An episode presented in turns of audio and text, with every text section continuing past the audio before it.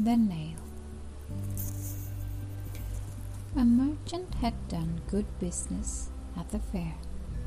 He had sold his wares and lined his money bags with gold and silver. Then he wanted to travel homewards and be in his own house before nightfall. So he packed his trunk with the money on his horse and rode away.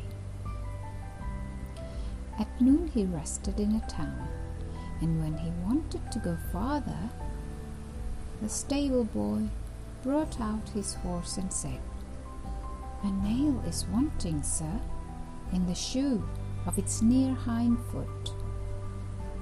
Let it be wanting, answered the merchant. The shoe will certainly stay on for the six miles I have still to go. I'm in a hurry.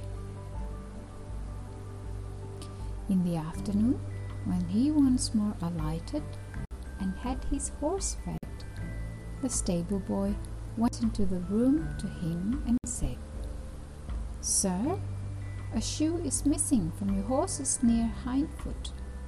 Shall I take him to the blacksmith? Let it be wanting, answered the man. The horse can very well hold out for the couple of miles which remain. I am in haste. He rode forth, but before long the horse began to limp. It had not limped long before it began to stumble, and it had not stumbled long before it fell down and broke its leg.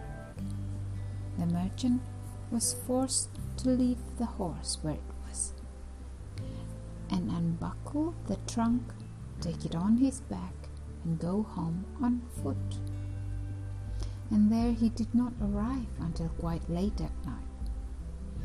And that cursed nail, said he to himself, has caused all this disaster.